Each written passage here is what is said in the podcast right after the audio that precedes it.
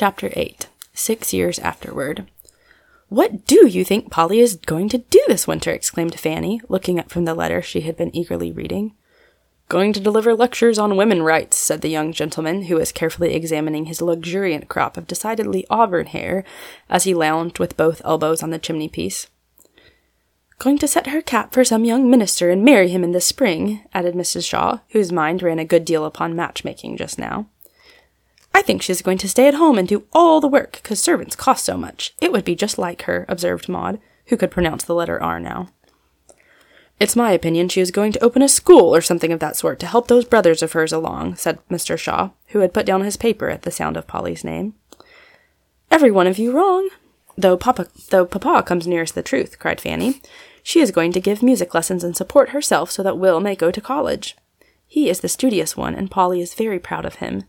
Ned, the other brother, has a business talent and don't care for books, so he has gone out west and will make his own way anywhere. Polly says she isn't needed at home now, the family is so small, and Kitty can take her place nicely, so she is actually going to earn her own living and hand over her share of the family income to Will. What a martyr that girl does make of herself. And Fanny looked as solemn as if Polly had proposed some awful self sacrifice. She is a sensible, brave hearted girl, and I respect her for doing it, said Mr. Shaw emphatically. One never knows what may happen, and it does no harm for young people to learn to be independent. If she's as pretty as she was last time I saw her, she'll get pupils fast enough. I wouldn't mind taking lessons myself, was the gracious, gracious observation of Shaw, Jr., as he turned from the mirror with the soothing certainty that his objectionable hair actually was growing darker. She wouldn't take you at any price, said Fanny, remembering Polly's look of disappointment and disapproval when she came on her last visit and found him an unmistakable dandy. You just wait and see, was the placid reply. If Polly does carry out her plan, I wish Maud to take lessons of her. Fanny can do as she likes, but it would please me very much to have one of my girls sing as Polly sings.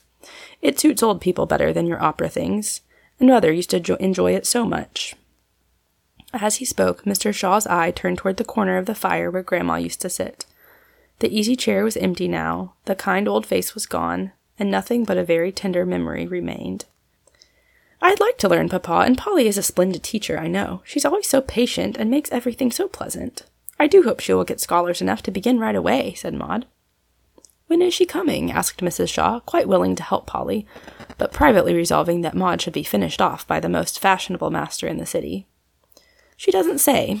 She thanks me for asking her here, as usual, but says she shall go right to work and had better begin with her own little room at once. Won't it seem strange to have Polly in town and yet not with us?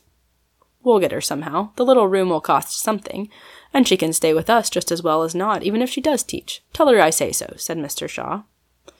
She won't come, I know, for if she undertakes to be independent, she'll do it in the most thorough manner, answered Fanny, and Mrs. Shaw sincerely hoped she would. It was all very well to patronize the little music teacher, but it was not so pleasant to have her settled in the family. I shall do what I can for her among my friends, and I dare say she will get on very well with young pupils to begin with. If she starts right, puts her terms high enough, and gets a few good names to give her the entree into our first families, I don't doubt she will do nicely, for I must say Polly has the manners of a lady, observed Mrs. Shaw. She's a mighty taking little body, and I'm glad she's to be in town, although I'd like it better if she didn't bother about teaching, but just sit here and enjoyed herself, said Tom lazily. I've no doubt she would feel highly honored to be allowed to devote her time to your amusement, but she can't afford ex- but she can't afford expensive luxuries, and she don't approve of flirting, so you'll have to let her go her own way and refresh herself with such glimpses of you as her engagements permit, answered Fanny in the sarcastic tone which was becoming habitual to her. You are getting to be a regular old maid, Fan, as sharp as a lemon and twice as sour, returned Tom, looking down at her with an air of calm superiority. Do be quiet, children. You know I can't bear anything like contention. Maud, give me my Shetland shawl and put a cushion at my back. As Maud obeyed her mother, with a reproving look at her erring brother and sister, a pause followed, for which everyone seemed grateful. They were sitting about the fire after dinner, and all looked as if a little sunshine would do them good. It had been a dull November day, but all of a sudden the clouds lifted and a bright ray shot into the room. Everyone turned involuntarily to welcome it, and everyone cried out, Why, Polly! For there on the threshold stood a bright faced girl, smiling as if there was no such thing as November weather in the world. You dear thing, when did you come? cried Fanny, kissing both the blooming cheeks with real affection, while the rest hovered near, waiting for a chance. I came yesterday and have been getting my nest in order, but I couldn't keep away any longer, so I ran up to say how do you do, answered Polly in the cheery voice that did one's heart good to hear. My Polly always brings the sunshine with her, and Mr. Shaw held out his fans- hands to his little friend, for she was his favorite still. It was good to see her put both arms about his neck and give him a tender kiss. That said a good deal, for Grandma had died since Polly met him last, and she longed to comfort him, seeing how gray and old he had grown. If Tom had had any thoughts of following his father's example, something in Polly's manner made him change his mind and shake hands with a hearty, I'm very glad to see you, Polly, adding to himself as he looked at the face in the modest little bonnet, Prettier than ever, by Jove. There was something more than mere prettiness in Polly's face, though Tom had not learned to see it yet. The blue eyes were clear and steady, the fresh mouth frank and sweet. The white chin was a very firm one in spite of the dimple, and the smooth forehead under the little curls had a broad, benevolent arch, while all about the face were those unmistakable lines and curves which can make even a plain countenance comely by breathing into it the beauty of a lovely character. Polly had grown up, but she had no more style now than in the days of the round hat and rough coat, for she was all in gray, like a young Quakeress, with no ornament but a blue bow at the throat and another in the hair. Yet the plain suit became her ex- excellently, and one never thought of the dress, looking at the active figure that wore it, for the freedom of her childhood gave to Polly that good gift, health, and every movement was full of the vigor, grace, and ease which nothing else can so surely bestow. A happy soul in a healthy body is a rare sight in these days, when doctors flourish and everyone is ill, and this pleasant union was the charm which Polly possessed without knowing it. It does seem so good to have you here again, said Maud, cuddling Polly's cold hand as she sat at her feet, when she was fairly established between Fanny and Mr. Shaw, while Tom leaned on the back of his mother's chair and enjoyed the prospect. How do you get on? When do you begin? Where's your nest? Now tell all about it, began Fanny, who was full of curiosity about the new plan. I shall get on very well, I think, for I've got twelve scholars to begin with, all able to pay a good price, and I shall give my first lesson on Monday. Don't you dread it? asked Fanny. Not much. Why should I? answered Polly stoutly. Well, I don't know. It's a new thing and must be a little bit hard at first, stammered Fanny, not liking to say that working for one's living seemed a dreadful hardship to her. It will be tiresome, of course, but I shall get used to it. I shall like the exercise, and the new people and places I must see will amuse me. Then the independence will be delightful, and if I can save a little to help Kitty along with, that will be the best of all. Polly's face shone as if the prospect was full of pleasure instead of work, and the hearty goodwill with which she undertook the new task seemed to signify her humble hopes and plans, and make them interesting in the sight of others. Who have you got for pupils? asked Mrs. Shaw, forgetting her nerves for a minute. Polly named her list and took a secret satisfaction in hearing the seeing the impression which certain names made upon her hearers.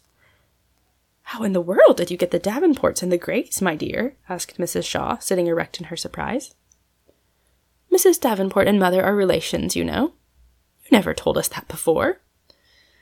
The Davenports have been away some years, and I forgot all about them. But when I was making my plan, I knew I must have a good name or two to set me going. So I just wrote and asked Mrs. D if she would help me. She came and saw us and was very kind, and has got these pupils for me, like a dear good woman as she is. Where did you learn so much worldly wisdom, Polly? asked Mr. Shaw as his wife fell back in her chair and took out her salts, as if th- this discovery had been too much for her. I learnt it here, sir, answered Polly, laughing. I used to think patronage and things of that sort very disagreeable and not worth having, but I've got wiser, and to a certain extent I'm glad to use whatever advantages I have in my power, if they can be honestly got. Why didn't you let us help you in the beginning? We should have been very glad to, I'm sure, put in Mrs. Shaw, who quite burned to be known as a joint patroness with Mrs. Davenport. I knew you would, but you have all been so kind to me I didn't want to trouble you with my little plans till the first steps were taken. Besides, I didn't know as you would like to recommend me as a teacher, though you like me well enough as plain Polly. My dear, of course I would. And we want you to take Maud at once and teach her your sweet songs. She has a fine voice and is really suffering for a teacher. A slight smile passed over Polly's face as she returned her thanks for the new pupil, and she remembered a time when Mrs. Shaw considered her sweet songs quite unfit for a fashionable young lady's repertoire. Where is your room? asked Maud. My old friend Miss Mills has taken me in, and I am nicely settled. Mother didn't like the idea of my going to a strange boarding house, so Miss Mills kindly made a place for me. You know she lets her rooms without board, but she is going to give me my dinners, and I'm to get my own breakfast and tea quite independently. I like that way. It's very little trouble, my habits are so simple. A bowl of bread at milk at night and morning, with baked apples or something of that sort, is all I want, and I can have it when I like. Is your room comfortably furnished? Can we lend you anything, my dear? An easy chair now, or a little couch, so necessary when one comes in tired, says, said Mrs. Shaw, taking unusual interest in the affair. Thank you, but I don't need anything, for I brought all sorts of home comforts with me. Oh, Fan, you ought to have seen my triumphal entry into the city, sitting among my goods and chattels in a farmer's cart. Polly's laugh was so infectious that everyone smiled and forgot to be shocked at her performance. Yes, she added, I kept wishing I could meet you just to see your horrified face when you saw me sitting on my little sofa, with boxes and bundles all round me, a bird cage on one side, a fishing basket, with a kitten's head popping in and out of the hole on the other side, and jolly old Mr. Brown in his blue frock perched on a keg of apples in front. It was a lovely bright day, and I enjoyed the ride immensely, for we had all sorts of adventure- adventures. Oh, tell about it, begged Maud, when the general laugh at Polly's picture had subsided. Well, in the first place, I, we forgot my ivy, and Kitty came running after me with it. then we started again, but we were soon stopped by a great shouting, and there was Will racing down the hill, waving a pillow in one hand and a squash pie in the other. How he did laugh when he came up and explained that our neighbor, old Mrs. Dodd, had sent in a hop pillow for me in case of headache, and a pie to begin housekeeping with. She seemed so disappointed at being too late that Will promised to get them to me if he ran all the way to town. The pillow was easily disposed, but that pie, I do believe it was stowed in every part of the wagon and never stayed anywhere. I found it in my lap, then on the floor, next upside down among the books, then just on the point of coasting off a trunk into the road, and at last it landed in my rocking chair. Such a remarkable pie as it was, too, for in spite of all its wonderings, it never got spilt or broken, and we finally ate it for lunch in order to be left in peace. Next, my kitty got away, and I had a chase over walls and brooks before I got her, while Mr. Brown sat shaking with fun to see me run.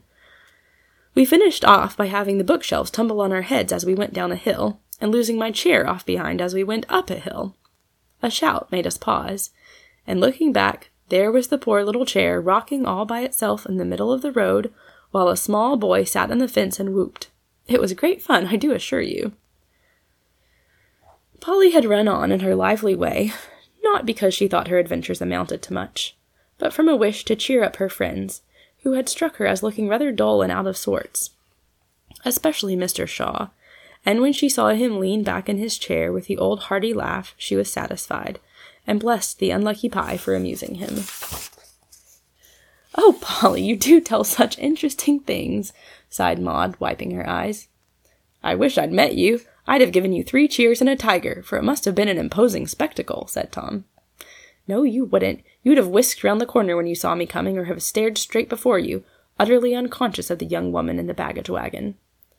Polly laughed in his face, just as she used to do when she said that, and in spite of the doubt cast upon his courtesy, Tom rather liked it, though he had nothing to say for himself but a reproachful, Now, Polly, that's too bad. True, nevertheless. You must come and see my pets, Maud, for my cat and bird live together as happily as brother and sister, said Polly, turning to Maud, who devoured every word she said.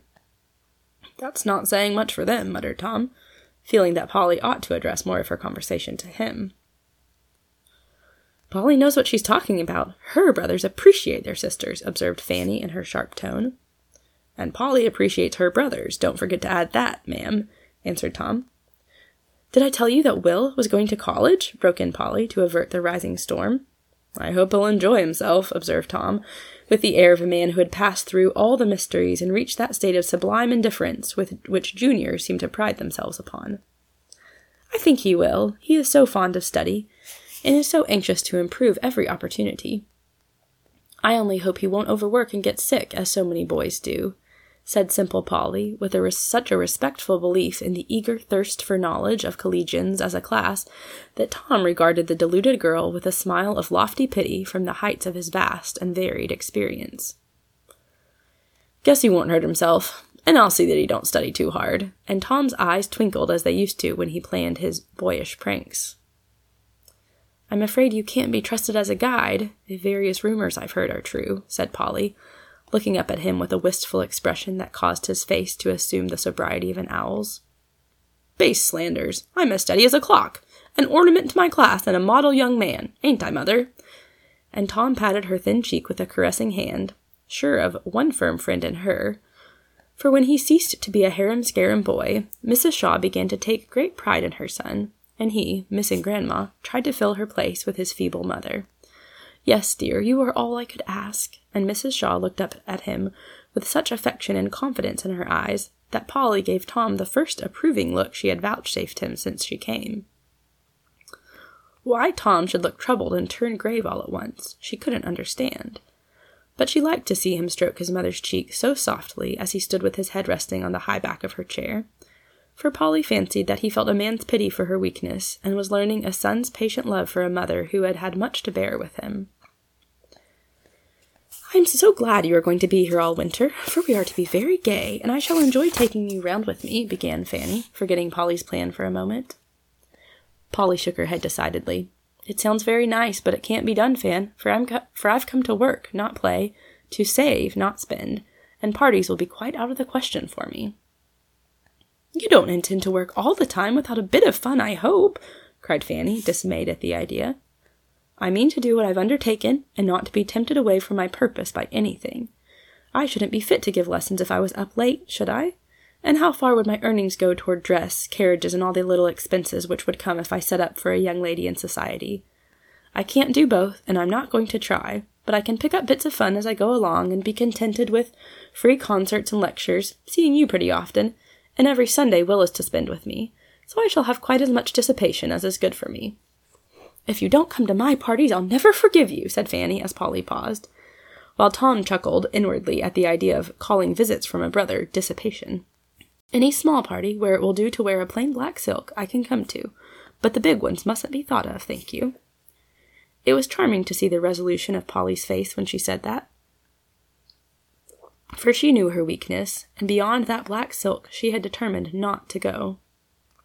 Fanny said no more, for she felt quite sure that Polly would relent when the time came, and she planned to give her a pretty dress for a Christmas present so that one excuse should be removed. I say, Polly, won't you give some of us fellows music lessons? Somebody wants me to play, and I'd rather learn of you than any senior Twinkie said Tom, who didn't find the conversation interesting. Oh, yes, if any of you boys honestly want to learn and will behave yourselves, I'll take you, but I shall charge extra, answered Polly, with a wicked sparkle of the eye, though her face was quite sober and her tone delightfully businesslike. Why, Polly, Tom isn't a boy. He's twenty, and he says I must treat him with respect. Besides, he's engaged, and does put on such airs, broke in Maud, who regarded her brother as a venerable being. Who is the little girl? asked Polly, taking the no- news as a joke. Trix. Why, didn't you know it? answered Maud, as if it had been an event of national importance. No, is it true, Fan?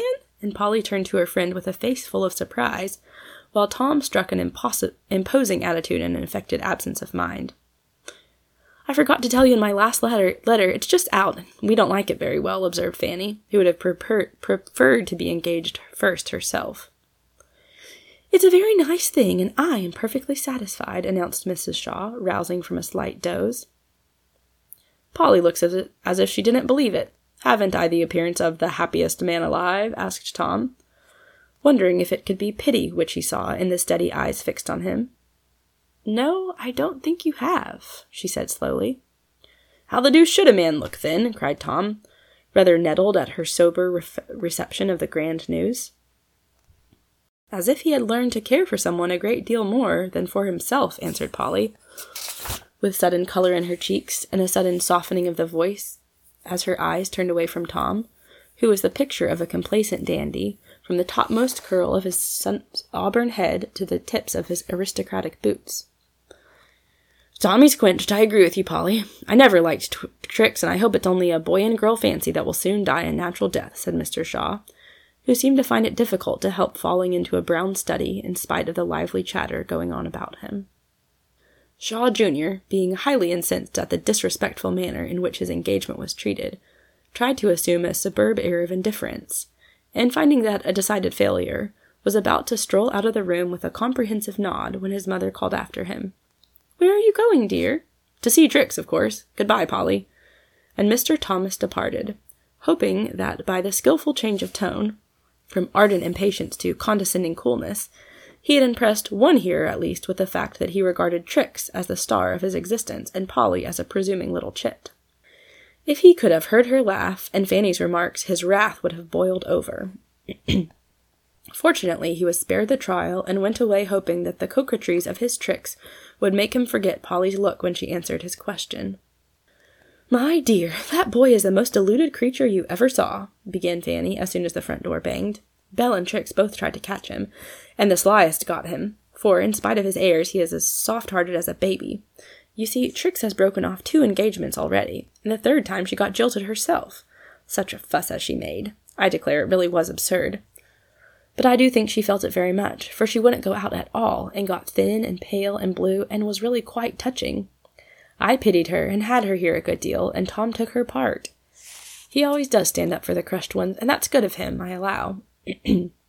well, she did the forsaken very prettily, let Tom amuse her, and led him on till the poor fellow lost his wits, and finding her crying one day about her hat, which wasn't becoming, he thought she was mourning for Mr. Banks, and so to comfort her, the goose proposed.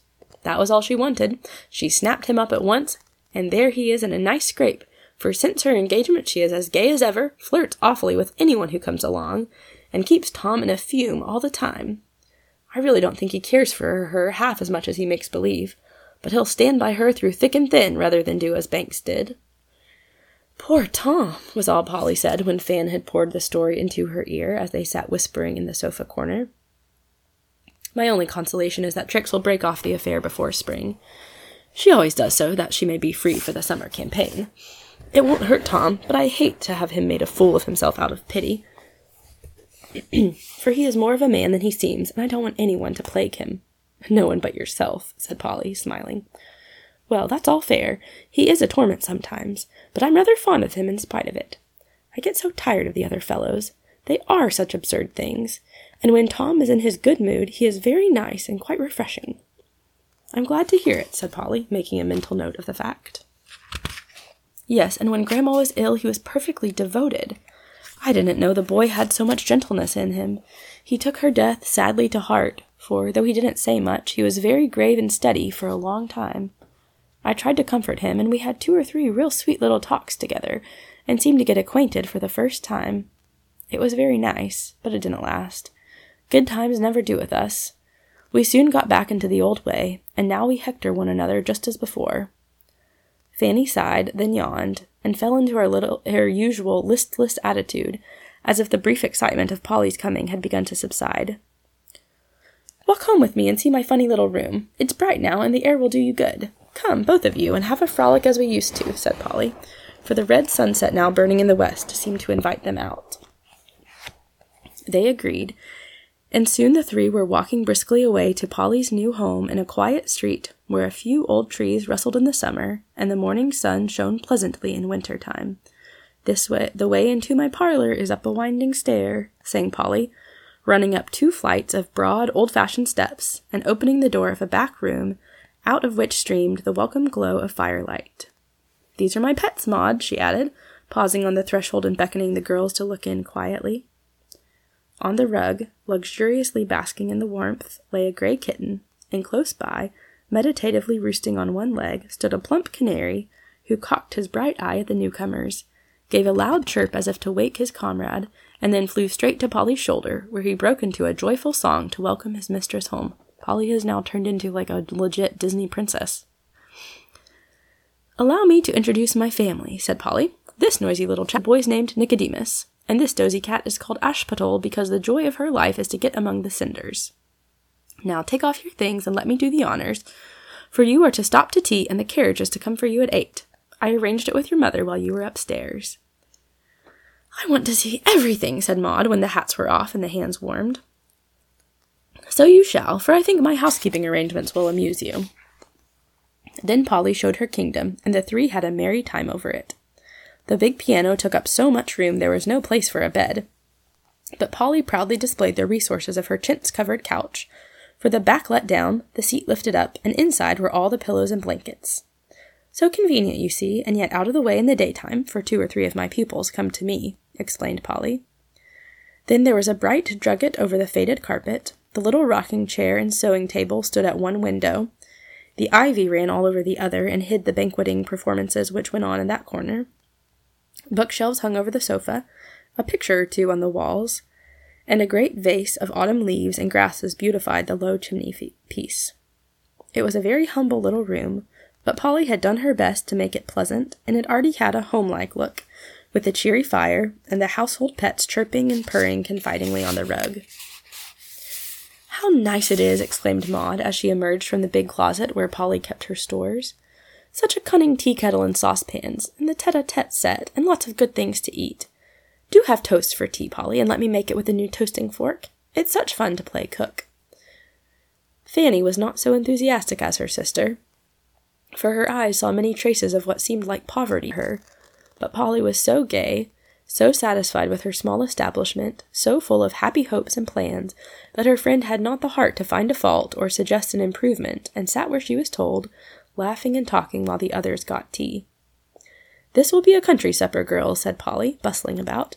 Here is real cream, brown bread, homemade cake, and honey from my own beehives. Mother fitted me out with such a supply I'm glad to have a party, for I can't eat it all quick enough.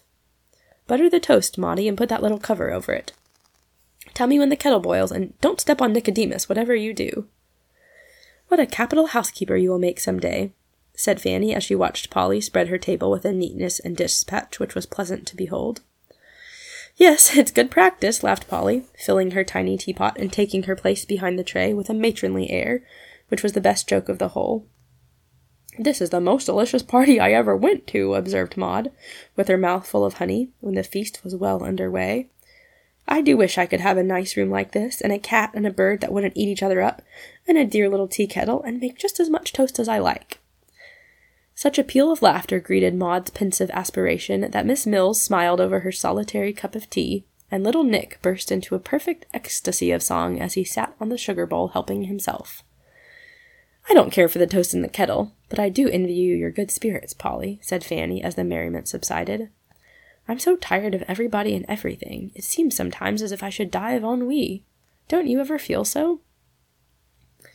Things worry me sometimes, but I just catch up a broom and sweep, or wash hard, or walk, or go at something with all my might, and I usually find that by the time I get through, the worry is gone, or I've got courage enough to bear it without grumbling, answered Polly, cutting the brown loaf energetically. I can't do those things, you know. There's no need of it, and I don't think they'd cure my worrying, said Fanny, languidly feeding Ashputtel, who sat decorously beside her at the table, winking at the cream pot. A little poverty would do you good, Fan, just enough necessity to keep you busy till you find how good work how good work is.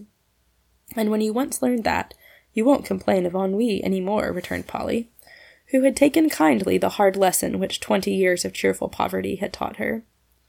Mercy, no, I should hate that. But I wish someone would invent a new amusement for rich people. I'm dead sick of parties and flirtations, trying to outdress my neighbors and going the same round year after year like a squirrel in a cage.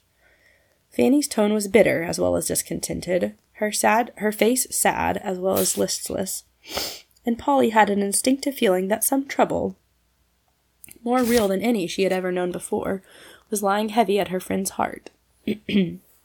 That was not the time to speak of it, but Polly resolved to stand ready to offer sympathy, if nothing more, whenever the confidential minute came, and her manner was so kind, so comfortable, that Fanny felt its silent magic, grew more cheerful in the quiet atmosphere of that little room, and when they said good night, after an old time gossip by the fire, she kissed her hostess warmly, saying, with a grateful look, Polly dear, I shall come often. You do me so much good.